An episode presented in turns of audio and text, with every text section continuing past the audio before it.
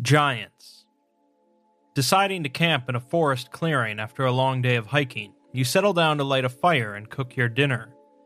Suddenly, the ground begins to tremble underneath you, growing in intensity as you jump to your feet. Entering the clearing across from you is a massive humanoid wielding the trunk of a tree in its hands. Unfortunately for you, it has its eyes on dinner as well. This is a giant, and regardless of your familiarity with Dungeons and Dragons, you're very likely familiar with the basic concept of a giant. Depending on the type of fiction, giants can be creatures hundreds of feet tall, but D&D giants are a bit closer to the ground, while still being quite terrifying opponents. More specifically to D&D, the really interesting aspect of giants is the variety of subspecies, much like dragons. This video will just provide a brief overview of most of the popular types of giants. As you might expect, Giants' existence in D&D publication goes back to the original set in 1974, as such typical folklore creatures fit right alongside things like ogres, ghouls, and dragons. Based on the chainmail wargame rules, giants acted as mobile light catapults due to their impressive throwing abilities.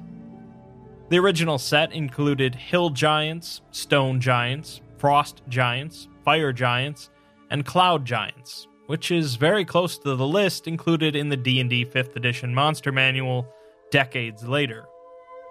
The Greyhawk supplement for original D&D would add storm giants, rounding out the main 6 varieties that would go on to be featured in every edition's monster manual aside from 4th edition, which would omit cloud giants completely and instead add Death Giants and Eldritch Giants. Other varieties introduced in various supplements over the years include Fog Giants, Mountain Giants, Sea Giants, Desert Giants, Jungle Giants, Reef Giants, Shadow Giants, Desolation Giants, Sun Giants, so on and so forth. The only really extensive supplement about giant ecology comes from 2nd edition AD&D, titled Giant Craft. But since it details a rather setting specific version of giant lore, I won't be utilizing it much. I'll be mostly going over the differences between the main six varieties of true giants as they're known, but first let's look at what makes all of these giants similar. All giants are, as one would expect, gigantic when compared to the average human. The smallest of the true giants, hill giants, stand at around 16 feet tall, whereas the tallest, storm giants, are around 26 feet tall on average. Giants also possess prodigious strength, easily capable of throwing massive objects a great distance or breaking down stone walls. Giants are also known for their exceptional senses, capable of seeing and hearing twice as far as the average human, and each variety of giant has specifically adapted their senses to great advantage in their native habitats. As far as giant society is concerned, it varies wildly based on the subspecies, but one thing all true giants understand and respect is the ordning, meaning the order. The ordning is a caste structure that affects every giant within a given subspecies society, as well as their place amongst the other subspecies. The chieftain of a giant society is ranked the highest in this system, with their closest advisor being ranked 2, on and on, down to the lowliest member of the society. These rankings are based on an individual's skills and prowess, and the ranking is indisputed by the giants. Depending on the subspecies, the giants might value different types of skills or abilities, such as physical strength amongst hill giants or artistic prowess amongst stone giants. It is possible to rise in ranking if an inferior giant challenges and bests a superior one. Violating the ordning by offending a superior giant is a fairly egregious offense. Additionally, all of the true giants respect an overall ranking in the ordning based on subspecies, with storm giants at the top and hill giants at the bottom. The lowest ranking member of the Fire Giants is considered of a higher station than the chieftain of the Frost Giants, for example. To violate the ordning when it comes to other subspecies isn't considered quite as offensive, just merely rude. Let's move our way up the line then, starting with hill giants. A hill giant represents sort of the stereotypical image of a giant dim witted, clumsy oafs that eat everything in sight and mercilessly crush anything that resists being eaten. They dwell in the hills and mountainous valleys of the world, living in congregations of crude huts, plodding through life based on strength and size. Lacking any sort of culture or intellectual pursuits, hill giants are content with breeding, fighting, and eating. They are intelligent enough to avoid taking on anything that looks larger or tougher than they are, as they base power mostly on size, but they can be deceived and tricked by clever folk. If the hill giant catches on, though, their rage can be terrifying, smashing everything in sight. Farmers particularly abhor hill giants, as just one hungry giant can easily consume and destroy an entire farm. Hill giants are at the bottom of the giant totem pole due to their lack of intellect and refinement, but that suits them just fine, as all the other giants are bigger, anyways. Next up, we have stone giants, standing slightly taller on average than hill giants at around 18 feet, although they tend to be leaner and more muscular in appearance, with smooth gray flesh that makes it easy for them to blend into the mountainous environments they call home. Left undisturbed, stone giants are typically reclusive, quiet, and peaceful, residing in caverns and cave systems underneath mountains. Stone giants are the most artistic of the true giant varieties, spending their time creating elaborate stone carvings or painting massive murals across cave walls. The ordning among stone giants ranks the greatest carvers and artists at the top, as perfect carvings are seen as holy symbols in stone giant society. Physically, stone giants are far more graceful in their movements than hill giants, as athleticism is also seen as artistry. They particularly value skill at stone throwing and stone catching, often engaging in contests that contribute to a stone giant's rank in the ordning. The world outside of their homes is seen akin to a realm of dreams, where a stone giant can't be sure if anything is real or true, leading stone giants that wander away from home or live on the fringes of their society to take little care in their actions.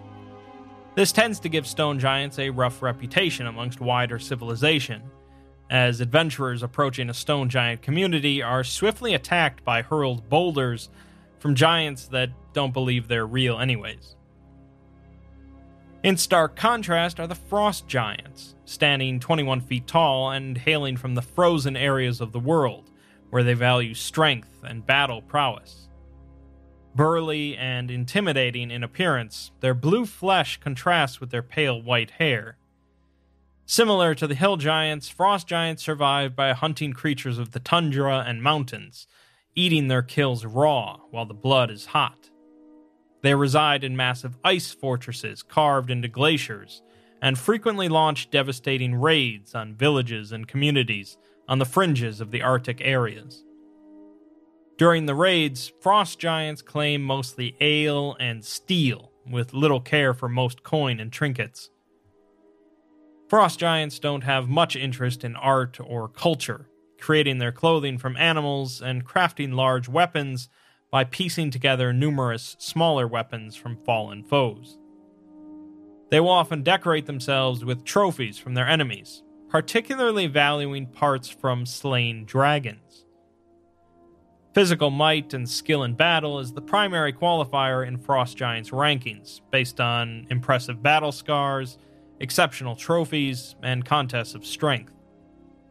By and large, Frost Giants are terrifying, evil creatures with little regard for non giant life. Actually, smaller than the Frost Giants, but outranking them in the ordning, are the Fire Giants 18 feet tall militaristic brutes. Fire giants reside inside giant fortresses built in volcanoes or near caverns filled with magma. They value the immense heat from these locations as it provides the fire for their forges. Metalworking is a prized skill among fire giants, and most of their crafts are weapons of war or defensive structures. Fire giants are bred for battle, with children playing by throwing fiery rocks at one another before being inducted into formal military training schools. In contrast to their frost giant cousins, fire giants wage war not through wrath and rage, but through discipline and training. Rather than slaughtering everyone they conquer, fire giants will force surviving humanoids into servitude, either raising livestock, harvesting fields, or mining ore and gemstones, almost all of which is entirely tithed to the fire giants. As we go up the ordning ranks, you can see how intelligence and discipline are important factors in dominance. Next, we have the cloud giants, 24 foot tall creatures that live high above the world in castles among the clouds. Cloud giants are the haughtiest of giant kind, regarding themselves as the greatest of giants despite being ranked lower than the reclusive storm giants. Cloud giants have little concern for other races of the world aside from personal entertainment, and issue commands to lesser giants, such as using fire giants as smiths frost giants as raiders, and hill giants as fodder or amusement. A cloud giant's rank in the Ordning is based on personal wealth, but rather than making their own efforts to collect this wealth, they simply order lesser giants to collect it for them. Cloud giants spend most of their time living in luxury, looking down on the rest of the world, decorating their lavish homes, and frequently gambling on events in the world outside of their control. If roused to combat, though, cloud giants are fearsome foes, capable of magically controlling the weather and turning to mist, while possessing strength even greater than fire giants. Finally, that leaves storm giants, the largest and strongest of giant kind, standing at 26 feet on average. Storm giants are similar to stone giants in their solitude and reclusiveness but take it a step further by rarely communicating even with others of their own kind. Storm giants make their homes in cloud top fortresses, even above cloud giants, or in palaces on the ocean floor. Storm giants' primary capability is their skill as oracles, able to read omens and prophecies, and view the events of the world from a wider perspective than most. Storm giants can be seen as good, as they won't slaughter lesser beings that approach them with respect, but their real goal in watching the world is to eventually bring about the glory days of old, when giants ruled the world.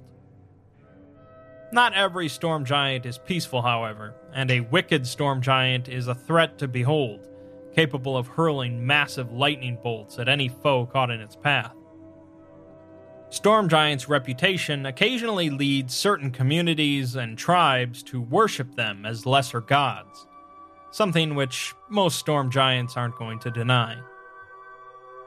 Giants, even storm giants, are far from the scariest or most threatening dangers in the world of D&D, but many of them represent a consistent concern to many small communities and towns.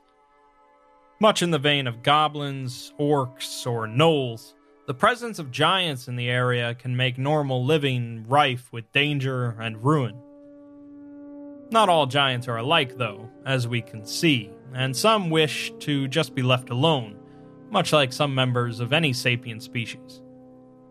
Similar to dragons, the threat of a single or a handful of giants can certainly make for an interesting encounter, but it's the variety within their species that really makes giants unique.